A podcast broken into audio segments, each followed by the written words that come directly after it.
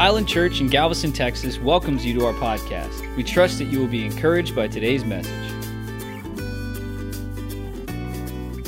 For the next couple of weeks, I want to talk to y'all a little bit about end times. You know, what's going on right now. Now, I'm not going to get into the specific things that you see going on in the world today, such as what's going on in Israel, what's going on. Joe Morris has an excellent website if you want to look at those things. He updates that every week. It's End Times, Joe Morris Ministries End Times, and he updates things uh, about why we are where we're at, and he has a lot of information on there that we're not going to go into the uh, there. Uh, tonight, I want to specific, specifically focus on the rapture of the church. Okay, and the difference between the rapture of the church and the second coming of Jesus Christ. Uh, the first five years I was saved, I didn't know nothing. I mean, you know, you know, when you get saved, you have this exuberance about you that you just want to tell, tell everybody about Jesus. You know, because when you get born again, something changes inside of you. If you say you got born again and nothing changed, you need to go revisit that. Okay? But I remember I got saved and I sent every every person at uh, Channel 13, I sent them a tract. And I had, this was 1975. I just gotten out of the army a few weeks before that, and I got born again in, in Jesus. I mean, something changed when I got born again. Something changed in me uh, you, those of you in Sunday school that have heard my testimony know that, that something changed in me. Dead, light came into me and darkness went out. Because the Bible says we're a chosen generation, a royal priesthood, a holy nation, a peculiar people. Some of us are more peculiar than others. that we should show forth the praises of Him who's called us out of darkness into His marvelous light. Amen. But I want to talk specifically tonight about the differences between the rapture of the church and the second coming. When I got saved, I couldn't tell you the difference between the second coming and second base. But, and, and again, we've been teaching Sunday school here for about eight years. Brother George, Ella, my wife, and myself, we've been teaching. And uh, I started on the book of John. That took about three years. And then we went through the book of Ephesians, verse by verse, verse by verse. And that took about three and a half years. And uh, we, March of last year, I was just finishing up, for those of you that are in the adult Sunday school class, I was just finishing up the book of Ephesians. And I began to pray, so, okay, Lord, what do you want me to teach on next? He said, He told me end times. I said, End times? I don't know much about end times. But you know, but I can read. Hallelujah. Praise God. I can study. You know, I can do those things. So I begin to I begin to study on the end times and to see where we're at. The next great, and I'm here to tell you that the next great event on God's calendar is the signless, there will be no signs, rapture of the church. Okay, what is the rapture of the church? The rapture of the church, look at 1 Corinthians chapter 15, verse 52, 51. So, you know, sometimes we think when you've been in church for a while, you think, well, everybody knows this. And we kind of talk about things, we, we throw terms out there that you realize that not everybody has heard because some people that have been saved for just a few times, they're still, they're still babies, really. Because really, we start out as babies, right? We desire the sincere milk of the word that we may grow thereby. So we start out as babies, but the Christian process is a maturing process. It's not a sprint, it's a marathon. Okay? You don't, you don't start out and then give up. Look at 1 Corinthians chapter 15 I'll get to in a minute. And let's look at verse 51.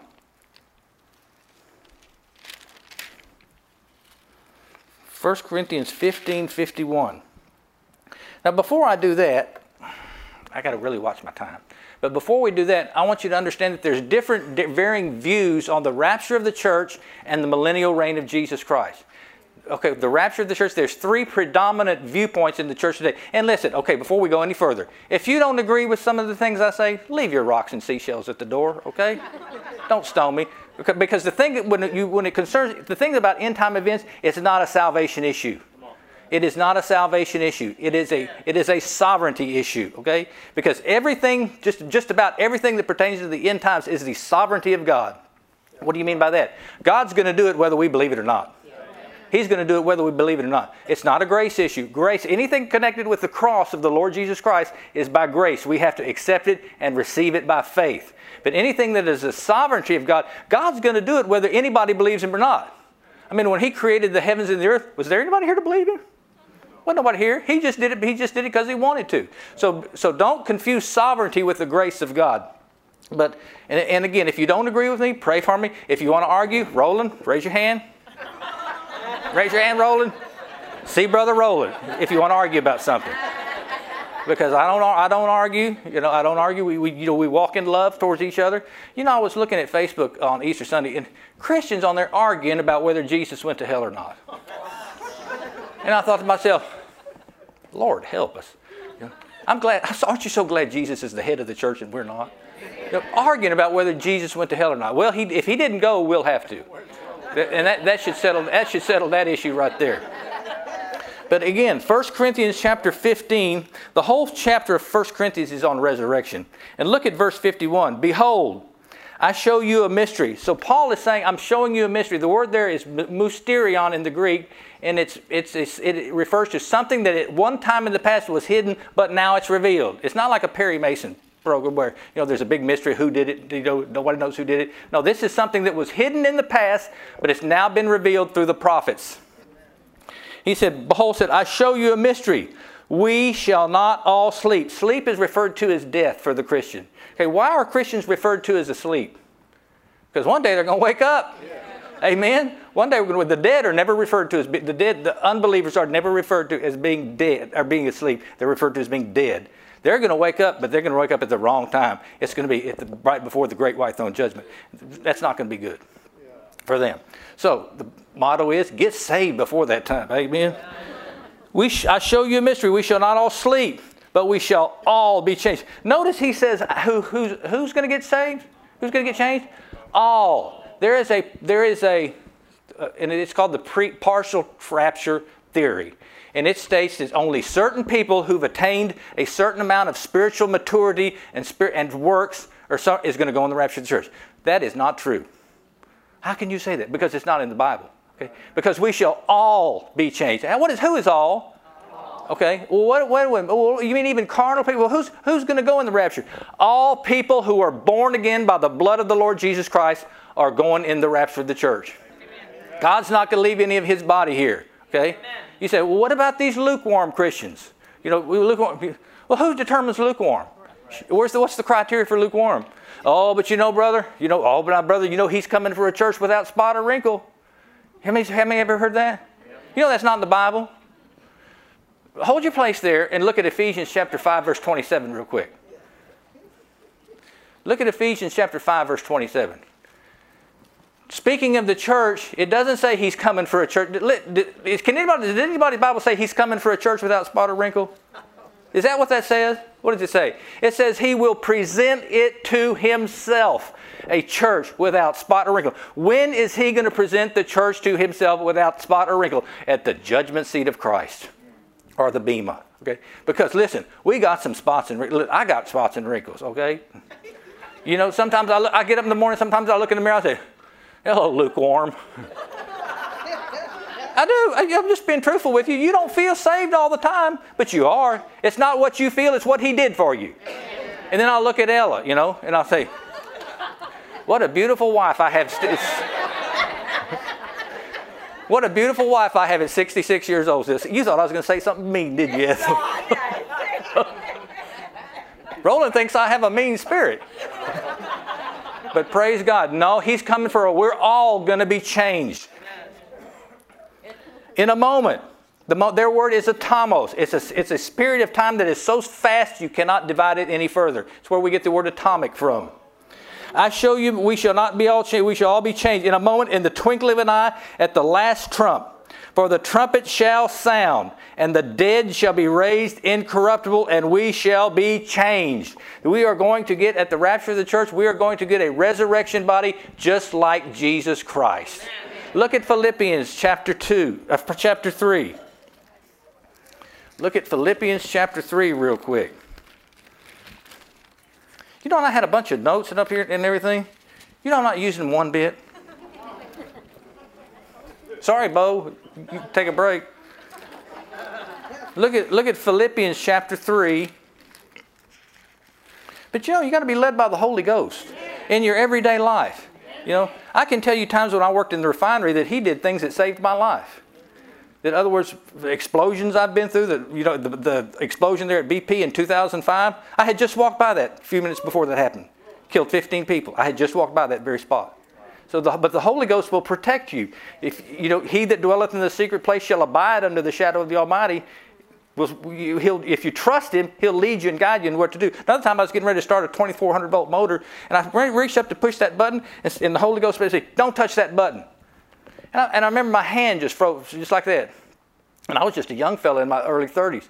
And uh, all of a sudden, the, they called me on the radio said, Don't start that motor. There's something wrong with it. He said, if that, they said if I'd have pushed that button, I could have been electrocuted with 2400 volts. So, but the Holy Ghost, you need, we need the Holy Ghost to lead you and guide you every day, even on your job, in your house, whatever you're doing. But Philippians chapter, y'all thought I forgot about Philippians, did you? Philippians chapter 3. First, Philippians chapter 3, verse 20. For our conversation, that means citizenship. The word their conversation is citizenship, is in heaven from whence also we look for the Savior, the Lord Jesus Christ, who shall change our vile body. Vile body there is a, is a, is a military term and it means one of the lowest rank. Our buck private bodies. you know, this body we have right now is like a buck private. I, I was a buck private at one time. You know, that's, that's a bad rank to be. You don't want to stay there very long. Okay? But one day we're going to get a resurrection body, a glorified body, just like Jesus has. It's not going to be a new one. Okay, it's going to be this one, but it's going to be overhauled like you cannot even imagine at this time. It's going to be a glorified resurrection body. Well, what can a resurrection body do? Well, go look and see what Jesus did for the 40 days and nights he was here on the earth after he rose from the dead, and you'll get kind of an inkling of what you could do. Really, in, in, a, in, in Sunday school class, I always mention if I read a good book, I mention it to the Sunday school class uh, that, that, you know might want to read it. And a very good book. If you want to see previews of coming attractions, what you have waiting for you, get a copy of Richard Sigmund's book, My Time in Heaven. He was an evangelist, preached with, started preaching as a five-year-old boy. He preached with A.A. Allen. He, uh, in 1974, he was killed in a car wreck and was dead for eight hours. And they were just getting ready to embalm the guy, and he woke back up after eight hours. Okay? But you should go read that book and see some of the things that he saw in heaven while he was there and what you have waiting for what we have waiting for us. Okay? I tell you, it'll thrill you. You you you will read that. You'll want to read that book. You want to put it down and then pick it back up and start right at the beginning again. It's it's an outstanding book. Well, I don't know, brother. That's not the Bible now, you know. Well, listen, you don't have to agree with him. Just read it and see what see if it lines up scripturally, which it does. Okay. Verse 21 Who shall change our vile, low, low in rank, but private body, that it may be fashioned like unto his glorious body, according to the working whereby he is able to subdue all things unto himself. Okay? So back to the talk about the rapture. Who's going in the rapture? If you're born again, well, what about all the spots and wrinkles again? Okay? Listen, God's going to take care of those. He's going to take care of those spots and wrinkles. He's going to present us to Himself. Jesus is going to present us a church without spot or wrinkle. Well, what about all the spots? Okay, sin in your life can be forgiven. Okay? But the, the wood, hay, and the stubble that you generated while you were in sin, that's going to be judged. Okay. Romans chapter 14, verse 10. Look at let me let me show you one more thing. And then I want to talk about the I want to talk about the rapture. Romans chapter 14. You say, what is the judgment seat of Christ? Actually, the judgment seat, that's uh, it's kind of a poor translation. In the English, it's, it's translated judgment seat, but in the Greek, it's just one word, bema.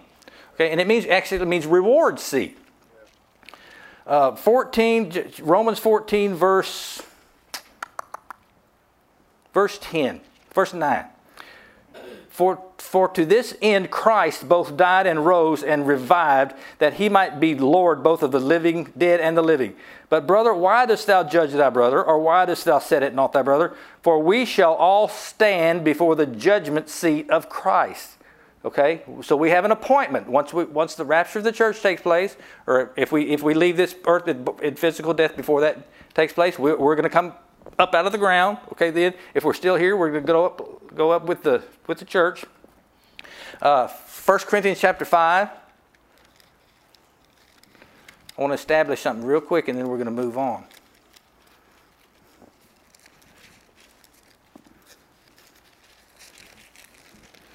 Look at 1 Corinthians chapter 5. And again, I had all these notes prepared and I'm not even using them.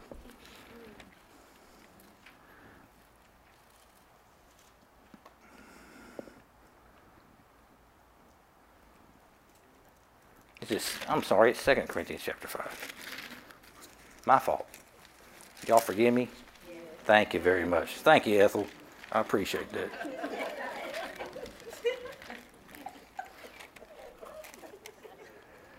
Uh, let's see, okay. When you start reading chapter 5 of 2 Corinthians, you see that we're compared to a garden and we're compared to a foundation of a building. Okay, what is that? That is the new birth. That's what happens when you get born again. Okay, now, when you read down a little bit, let's pick it up there in. Let's look at pick it up in verse 9. For time's sake, let's pick it up in verse 9. Wherefore we labor, that whether present or absent. Oh, no, back up. Let me see. Look at verse 6. Therefore, we are always confident, knowing that whilst we are at home in the body, we are absent from the Lord. For we walk by faith, not by sight. We are confident, I say, rather willing to be absent from the body and to be present with the Lord. Wherefore we labor that whether present or absent, we may be accepted of him. For we must all appear before the judgment seat of Christ, that everyone may receive the things done in his body according to that which he hath done, whether it is good or bad. Okay, so we're, we're building, while we're in these bodies, we're born again. Okay, we're, you're born again. If you're born again, your, your citizenship is in heaven. We know that from the from Ephesians, we know that from Colossians, we know that from Philippians. Our citizenship is in heaven. We are what, according to 2 Corinthians chapter 5, we're ambassadors here for the Lord Jesus Christ to, to give out the ministry of what? Reconciliation. Reconciliation is a big long word in the Greek. It simply means peace. Okay? So look over at 1 Corinthians chapter 3, and I want to finish this thought up here. But you know, all of us are building two piles right now.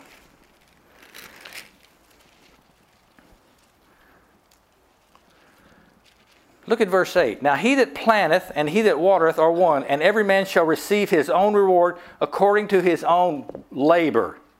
For we are laborers together with God. You are God's husbandry or garden, you are God's building.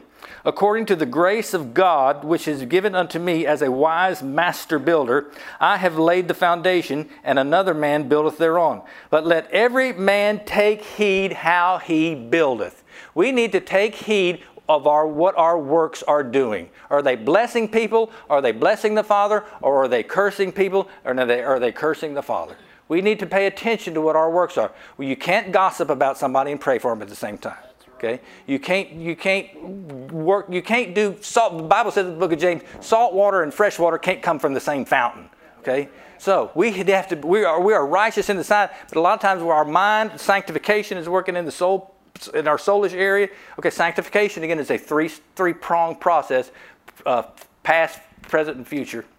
I'm not going to go into that or I'll start going to a whole different thing. But look at here where he said again, For we are laborers. Uh, look at verse 11. For other foundation can no man lay than that is laid, which is Jesus Christ. Now, if any man, who? Any man, any man is, is, is built upon this foundation gold, silver, precious stones, wood, hay, and stubble. For years I read that verse like this One man's going to build a pile of gold, silver, and precious stone, another man's going to build a pile of wood, hay, and stubble. That is not what that scripture says. Okay? He says, Paul says, now, if any man build upon this foundation gold, silver, precious stones, wood, hay, stubble, every man's work shall be made manifest, for the day shall declare it, because it shall be revealed by fire, and the fire shall try every man's work. Notice it's the man's work that's being tried, it's not the man himself. Your work, you are tried, you are, you are, if you're in Christ Jesus, you're already, you, you've, you've already attained. Okay? You've made it. Okay, why? Well, isn't God going to judge the church? No. In, in John chapter 12, verse 32, remember, remember that Jesus said, uh, now is the judgment of this world in John 32, John 12, 31, 32, somewhere around there. Now is the judgment of this world. The word there, judgment, is the word in the Greek crisis, which we get our English word crisis from. It means turning point.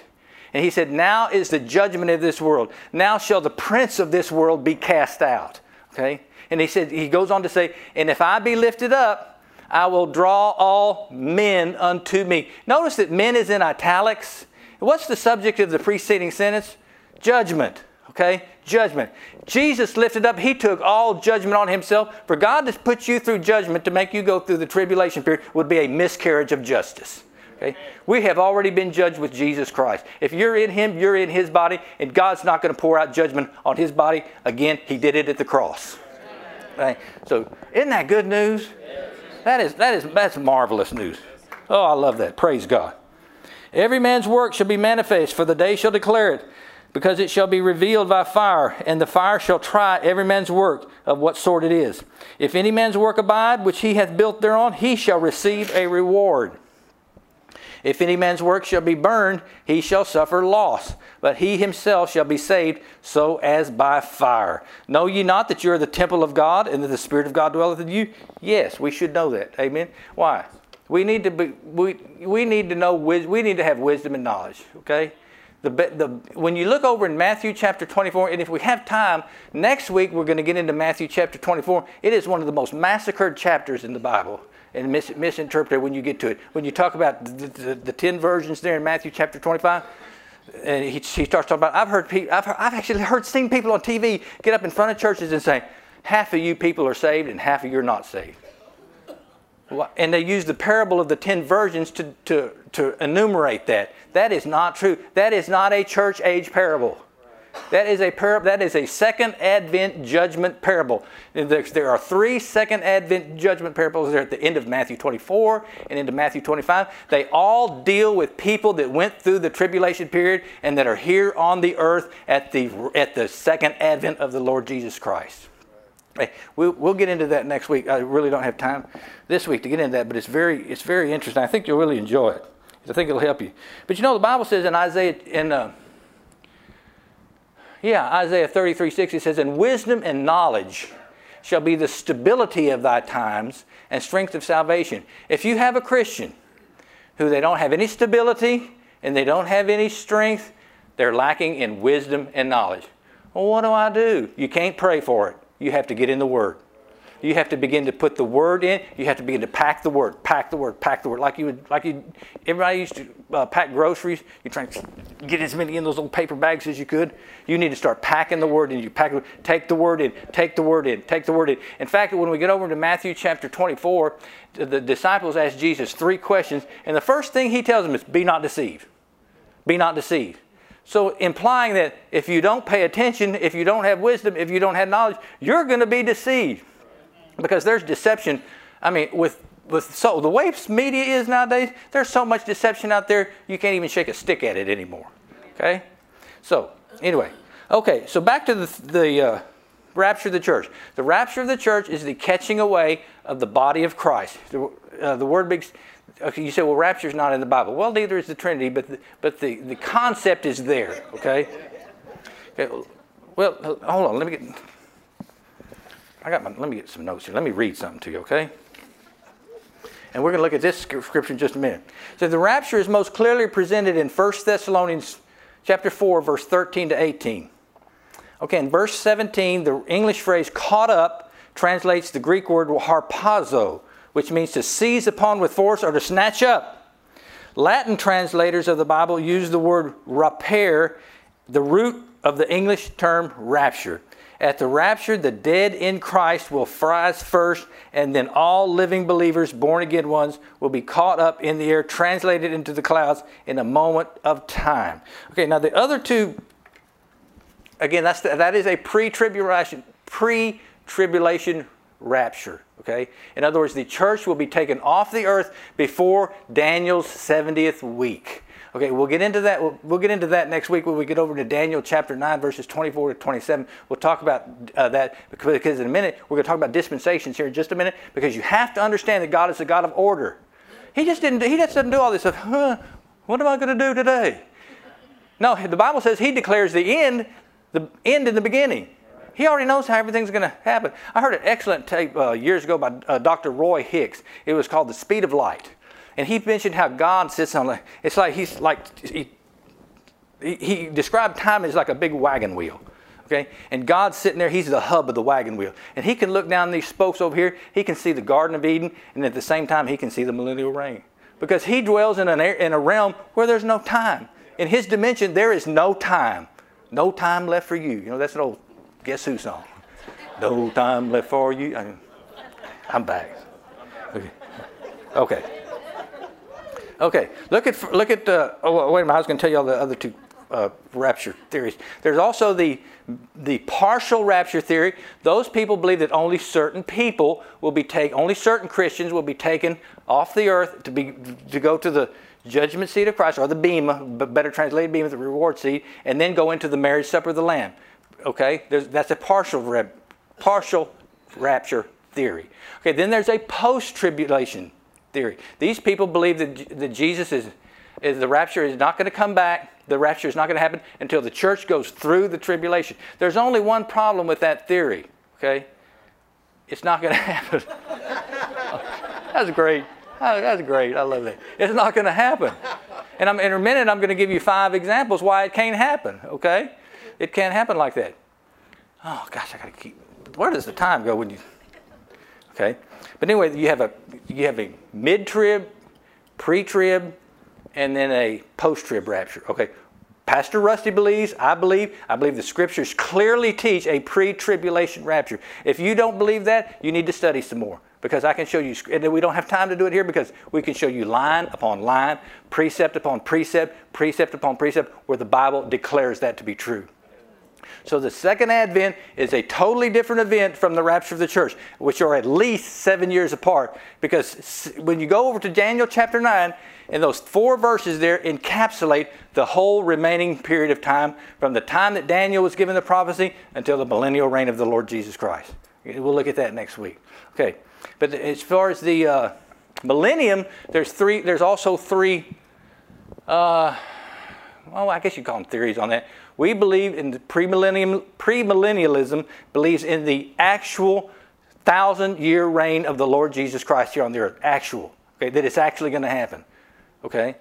Amillennialism is they don't believe that there's going to be any. They believe it's all spiritual. Okay. They don't believe, uh, if you put a millennium, if you put an A in from A in the Greek means no, okay? You know, you say, well, why do you always mention the Greek? Everybody understand why we mention the Greek in here, or why we don't? Alexander the Great conquered the known world in 12 years from 336 to 323 BC. Okay, and everywhere he he he developed a language called the Koine Greek or the Common Greek language. So by the time that Jesus came along, everybody spoke Greek. You know, everybody spoke Greek, and the gospel could be wherever people went. If the gospel was translated in Greek, they could they could speak it. Okay, and the, and the New Testament is translated in the in the Koine Greek, with the exception of a few uh, words verses. They're in Aramaic in the Gospels. The Old Testament is is in Hebrew, with exception of I think about seven chapters in Daniel, which are in Chaldean. Okay. So that's why we, we mention the Hebrew, that's why we mention the Greek. You see, because a lot of times when you look at those words in the Greek, sometimes you have to look at the Greek word to see what the scripture is really talking about. For example, let's go to Hebrews chapter 1. And again, the, uh, you have the amillennialists, then you have the postmillennialists who believe that Jesus will not come until after the thousand year is over, when the church has straightened everything out, cleared everything up. And then you have the premillennial view, which, which I know Pastor Rusty and I both believe that, and I believe the scripture teaches it, that the, Jesus will come back before the millennial reign, and he's going to rule. You know, people have an idea that Jesus is going to come back. You know, you see these pictures of him with a lamb, carrying a lamb. They, he's going to come back, oh, you know, like a hippie or something from the 60s. Some, no, the Bible says he's coming back as the lion of the tribe of Judah. He is going to rule the nations with a rod of iron.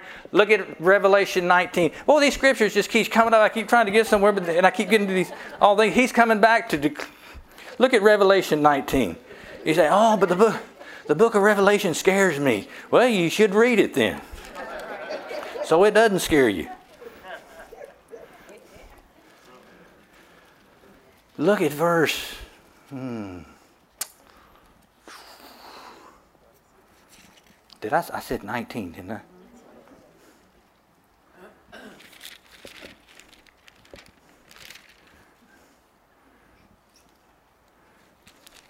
Said 19.6.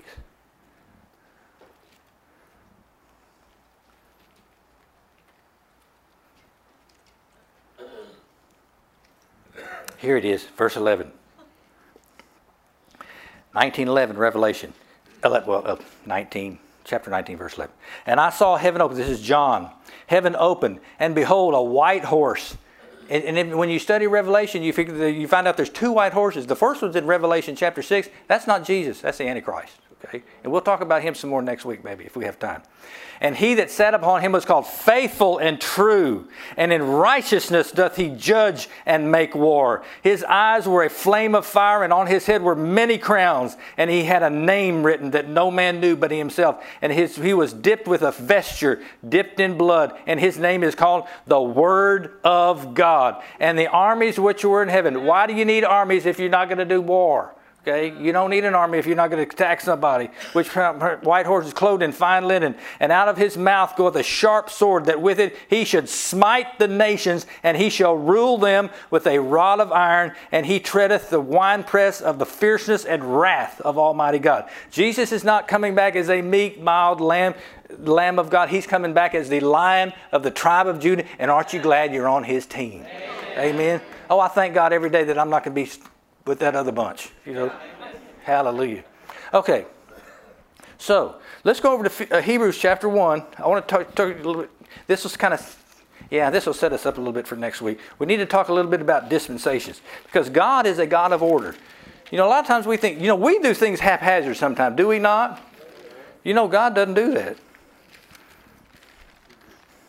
Hebrews chapter 1. Remember, God is a God of order. He's a God of logic. He's planned. The, we're going to find out that He planned the age, planned the ages. Look at uh, chapter one, verse one. God, who at sundry this is God the Father, who at sundry times and in divers manners spake in time past unto the prophets, unto the fathers by the prophets, hath in these last days. How many of you know we're in the last days? When did the last days start? Day of Pentecost. Remember, Peter got up to say, and it shall come to pass in the last days, saith God, prophesying, uh, quoting Joel's prophecy. Uh, years ago, there used to be a, uh, uh, what was his name, Elder Brother Astaff. But they at Lakewood Church, when it was in the round church, when there was maybe 5,000 people there, there was an old prophet there. We were young uh, well, a lot younger, but and anyway, he every just almost every service he would sit there on the front row, and there'd be a, and Brother Osteen had assigned a young man to him, and every every certain part of the service he'd get up and and, that, and the young man would have to help him get up. And he said, and that and that that man he would prophesy. He said, multitudes, multitudes in the valley of decision. For the great God is talking about that from, uh, in Joel chapter 3. Multitudes in the valley. He would prophesy that, and Brother Osteen would always honor him. And he would prophesy that, that same word. Every time I'd see that it'd be in a service there at Lakewood, he would be Brother A-Staff. A-Staff was his name, Mel? Brother A-Staff. Was a big short guy. Looked like E.W. Kenyon. And uh, he would prophesy that same word every day. And Brother Osteen would, would, would, honor that man and let him prophesy that. And then he'd sit back down. And then that was, that was what he had to say for the service. But in Hebrews, back to Hebrews chapter 1, hath in these last days spoken to us by his Son, whom he hath appointed heir of all things, by whom also he made the worlds draw a line under made the worlds and write planned the ages. Planned the ages. The Greek word for worlds there is not worlds like planets and things. It's the word. It's the word aion, which means ages. Okay. There's three Greek words that when you see them in the New Testament, when you see the word, when you see the see the word world, the word world, there's three Greek words that are translated there. One is cosmos. This is the most common. Okay, and it means the world system. And if we get to this, if I have time, if I have time next week, we'll talk about why the rapture, the why the I mean not the rapture, but the tribulation period, the worst part of the tribulation will be focused in the area of the old Roman Empire, from back when the Roman Empire was here. Okay, and it's all between one Greek word, world. Okay, the second world is aion, which means age. It's A I O N. And it means like an age or a time period. Okay? The third word is oikoumene, and it means the part of the earth ruled by the Roman Empire. Where do you find that scripture? You find it in Matthew chapter 24, verse 14. And this gospel of the kingdom shall be preached in all the world. And then shall the end come. That is not talking about the rapture of the church, people. We'll, we'll talk about that next week. You, uh, how many people have already heard that's talking about the rapture? I've heard that many times about talking about that is not talking about the rapture of the church. He's talking about the end of the tribulation. Okay? And then when you get over there into Acts chapter 17, you get around verse 6, verse 6 where it says, where Paul was there at Thessalonica and he said, uh, they, they, they, stirred up the, the, the Jews, the, those are kind of like Bo, those are the, those, are the, those uh, evil men of the baser sort, you know. Sorry, Bo. But he said they stirred up the Jews. He said these, they kept going around and saying, These are them that have turned the world upside down, the Roman Empire. Also, verse chapter 24 of Acts, where he says, where, the, where they were attacking Paul, they said, We found this guy, a pestilent fellow. Wherever he goes in the world, he gets people upset. That's talking about the Roman Empire. So it's not the entire planet, okay? So there's three Greek words, okay? We'll, look at, we'll get into more of that next week. But anyway, there in, in Hebrews chapter 1, it says, God who in different time periods, the, the Greek word there is polymeros, and in different ways in this polotropos, polo meaning simple or varied, spoke in time past unto the Jewish fathers through the prophets, hath in these last days spoken to us by the Son, whom he hath appointed heir of all things, by whom also he planned the ages. Okay? Now, the, uh, you know, people ask me, where do you get all this stuff? Actually, I get a lot of my stuff from the Dake Bible. I also have an outstanding book by Dwight Pentecost called Things to Come. I mean, it's a big, thick book. It's about almost 600 pages, but he goes into exquisite detail about about dispensations, about the end times. I mean, if you have if you have some time, like I do, so uh, you, it's, a, it's, an outstanding book to read. Another good book that I wrote is by Pastor Bob Gandy on understanding the end times.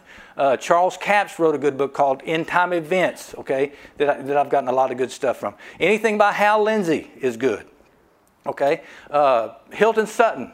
I had actually had the privilege of meeting him at Church of the Living God on August the 1st, 1980, and actually got to visit with him uh, before a service down there, and he was explaining to me where he got a lot of his material from.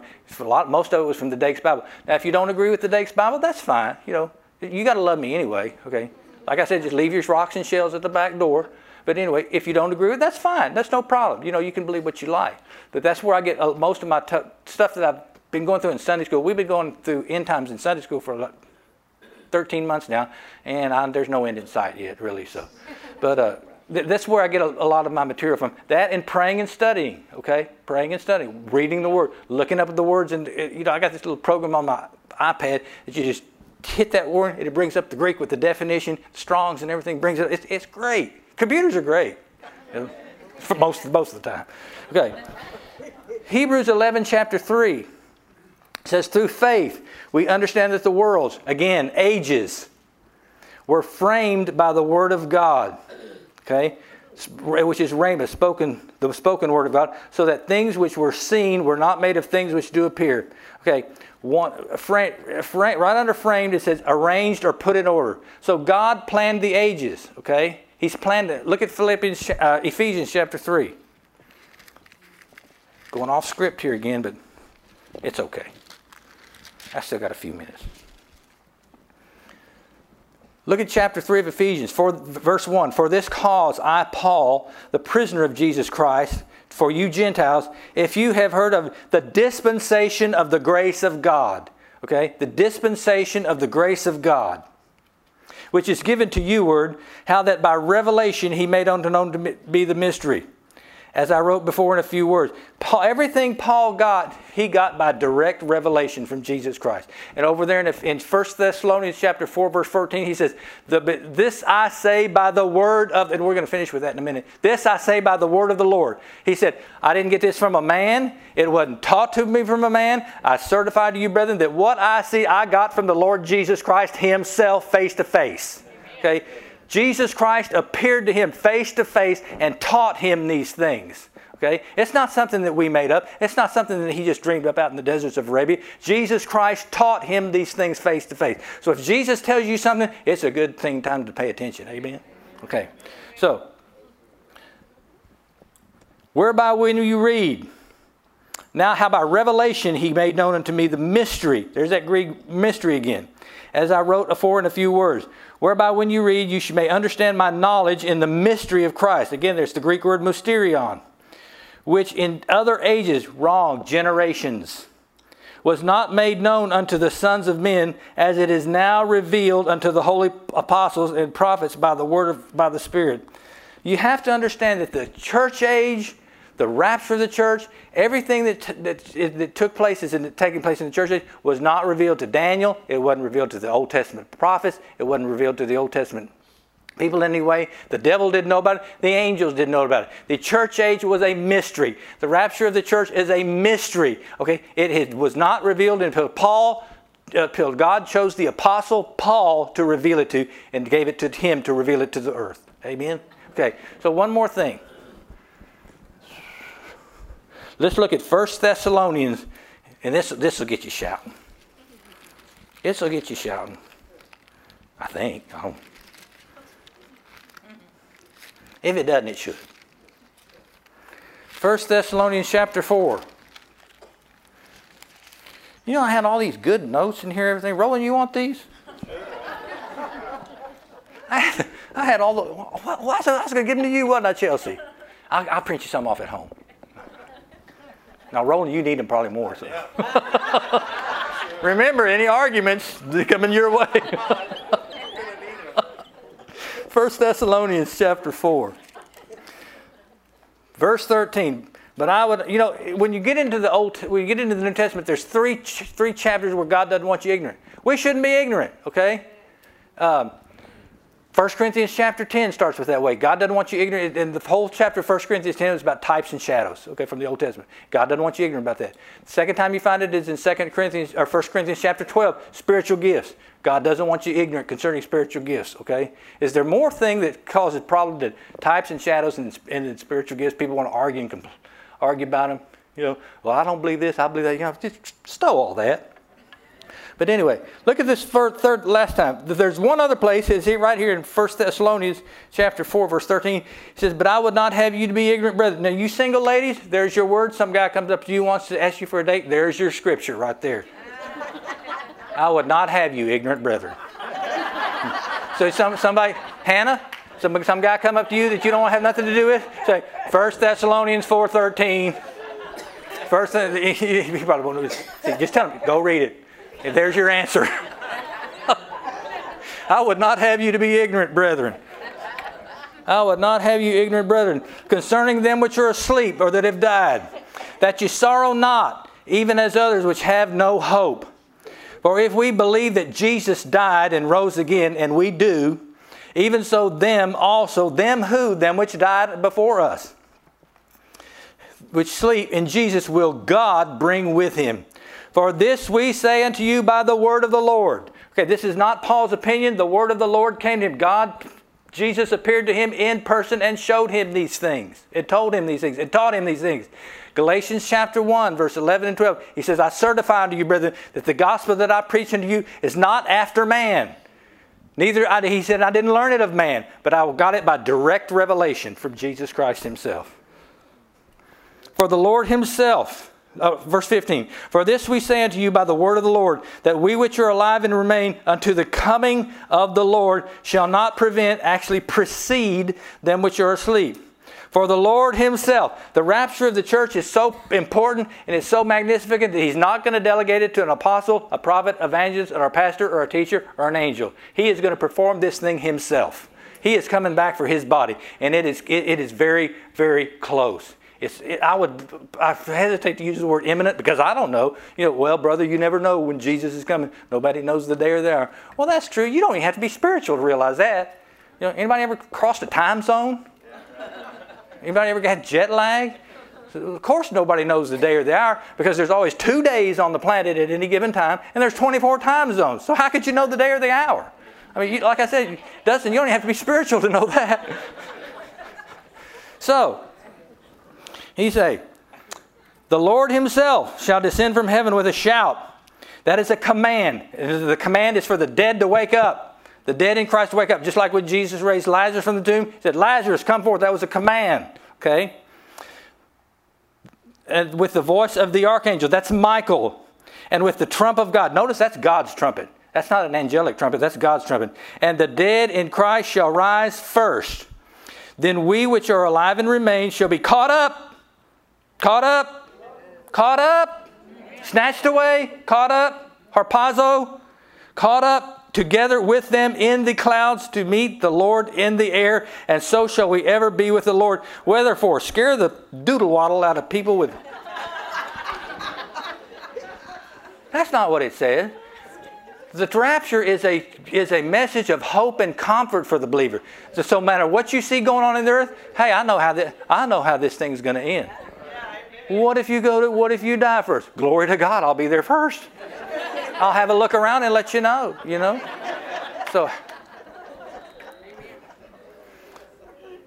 so wherefore comfort one another with these words.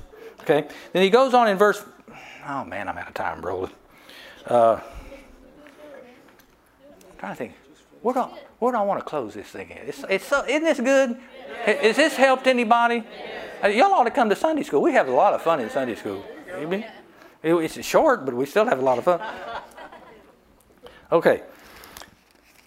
We which are alive and remain shall be caught up together with them in the clouds to meet the Lord in the air, and so shall we ever be with the Lord. And again, I was told, telling you earlier that the second advent is a different event, and I'm going to close with this, is a totally different event from the rapture of the church.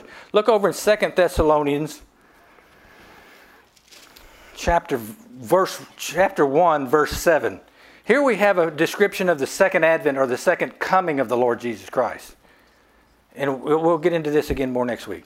And you who are troubled, rest with us. If you're troubled, rest. That's your command. Rest. If you're troubled, rest when the Lord Jesus shall be revealed from heaven with his mighty angels in flaming fire, taking vengeance on them that know not God and that obey not the gospel of the Lord Jesus Christ, who shall be punished with everlasting destruction from the presence of the Lord and from the glory of his power, when he shall come to be glorified in his saints and to be admired in all them that believe because of our testimony among you who are believing in that day. To break it down succinctly, the rapture of the church is Jesus coming for his saints, for his church church, and the second coming is coming back with his saints and with his church to rule and reign on this planet for a thousand years. From the time he comes back, sets his foot on the Mount of Olives until the, the millennial reign starts, is 75 days. Okay, what's going to happen during that time? That's when the judgment of the nations are going to take place. That's when the second Advent judgment parables are going to take place in, in Matthew, end of Matthew chapter 24 and Matthew chapter 25.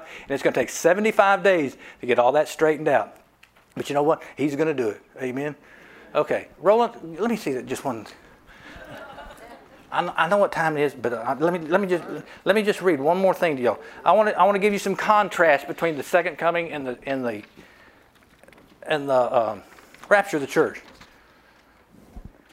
Uh, that's that last bow. That's that last sheet.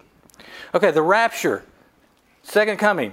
At the rapture of the church, all believers. It's a translation of all believers. At the second coming, it's a translation of all unbelievers. We're going to find out next week that the rapture of the church, that at the second coming of Jesus, the unbelievers are going to be the ones that are taken off the earth. Just like in the days of Noah, who was taken off the earth?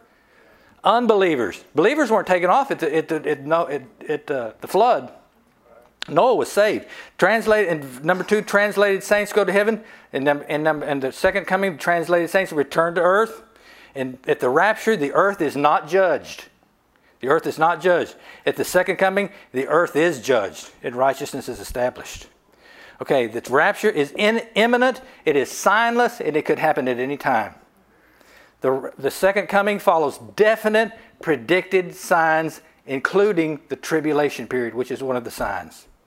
Okay, the rapture or the tribulation, the rapture or the translation, it's not in the Old Testament. Why? Because it was a mystery. They wouldn't have explained, they wouldn't have understood it if you explained it to them. It's a mystery. And, and the second coming is predicted many times in the Old Testament. Oh, that's not it. Oh, anyway. Okay. The rapture precedes the day of wrath. The second coming concludes the day of wrath. Okay? In the rapture, there's no reference to Satan. We may, we may get into his area a little bit next week and, and find out why the middle, why the worst second half of the tribulation is so much worse than the first part. There's a clue there in Revelation chapter 12, so that's your homework assignment. See if you can find it. Amen. Okay, precedes the day of wrath. The, the second coming concludes the day of wrath. Day of wrath. There's no reference to Satan at the rapture. Satan is bound for a thousand years at the second advent. Okay, in the rapture of the church, the Lord Jesus Christ comes for his own. In the second advent, he comes with his own. Okay, he comes in the air at the rapture of the church. He doesn't, his foot doesn't touch the earth. Okay, but at the second advent, it will. It will touch the Mount of Olives. That mount, his foot will, and that, then that mountain will split in two from the east to the west, and a great valley will be formed there. And the, uh, I think the Dead Sea, if I remember right, don't quote, don't quote me on this, but I think that's when the Dead Sea is going to be re, re, uh, rejuvenated as a result of that. Okay, he comes to claim his bride at the rapture, and the second coming, he comes with his bride. And the rapture of the church, only his own will see him. Only his own, only believers, okay? At the second advent, every eye will see him. Okay, at the, sac- at the rapture of the church, the tribulation begins, which again is Daniel's 70th week, and we'll get we'll talk about Daniel 70. Daniel Daniel chapter 9, verse 24 through 27. If you can understand that prophecy, you can understand Bible prophecy. Okay, because it's all broken down into dispensations. The, the dispensation that we're in, I didn't have time to go through it, but the one we're in right now is called the age of grace. Okay, that's why God's not stoning people now, right now. Okay you know, some of the things people are doing, all these strange creatures that are on the planet now doing all these kind of strange things, and you, this one marrying that one, and, and all kind of different odd things. You know, in, in my younger days, we'd never even dreamed of some of this stuff. You know, in, in, in uh, further in past dispensations, those people would have been under a death sentence, but right now they're under grace. God's, God's not holding it against them. He's not holding it against them. Okay, why? Because he's been given, he's given us the ministry of reconciliation, which, and he's, Jesus has been the propitiation for our sins, which means God was satisfied with his sacrifice, that he's not holding anything against the enemy. He's a good God. I, I just, I really love Easter time, and I just really love that song by uh, Don Francisco. He's alive. I mean, I, I love that song, it, especially when, you, when it's accompanied with a video where it shows you how good you, he is such a good God. You say, well, this is all, you know, this is great information, but how does it apply to me today? Now is not the time to sit on the fence. Now is not the time to wonder, well, am I saved? Am I not saved? You can be saved right now. What do, well, what do I have to do? Well, you just follow the directions in Romans chapter 10, verse 9 and 10. Okay? Okay? But you can be born again now. You do not have to go another day without wondering, will I go to heaven? You know, have you have believers now that will I make the rapture? Will I not? Yeah, you're going to make the rapture. Get in the book. Get in the book. Find out what the book says. Find out what the book. Oh, Johnny Cash had a song about during the first Gulf War, going by the book. Remember that? Going by the book. Everything's going by the book. It's going by the book. And it's going to go by the book. Why? Because God said it was. Amen. Thank you for listening to Island Church's podcast. To find out more information about Island Church in Galveston, Texas, visit our website at islandchurchgalveston.com. Hallelujah, Jesus.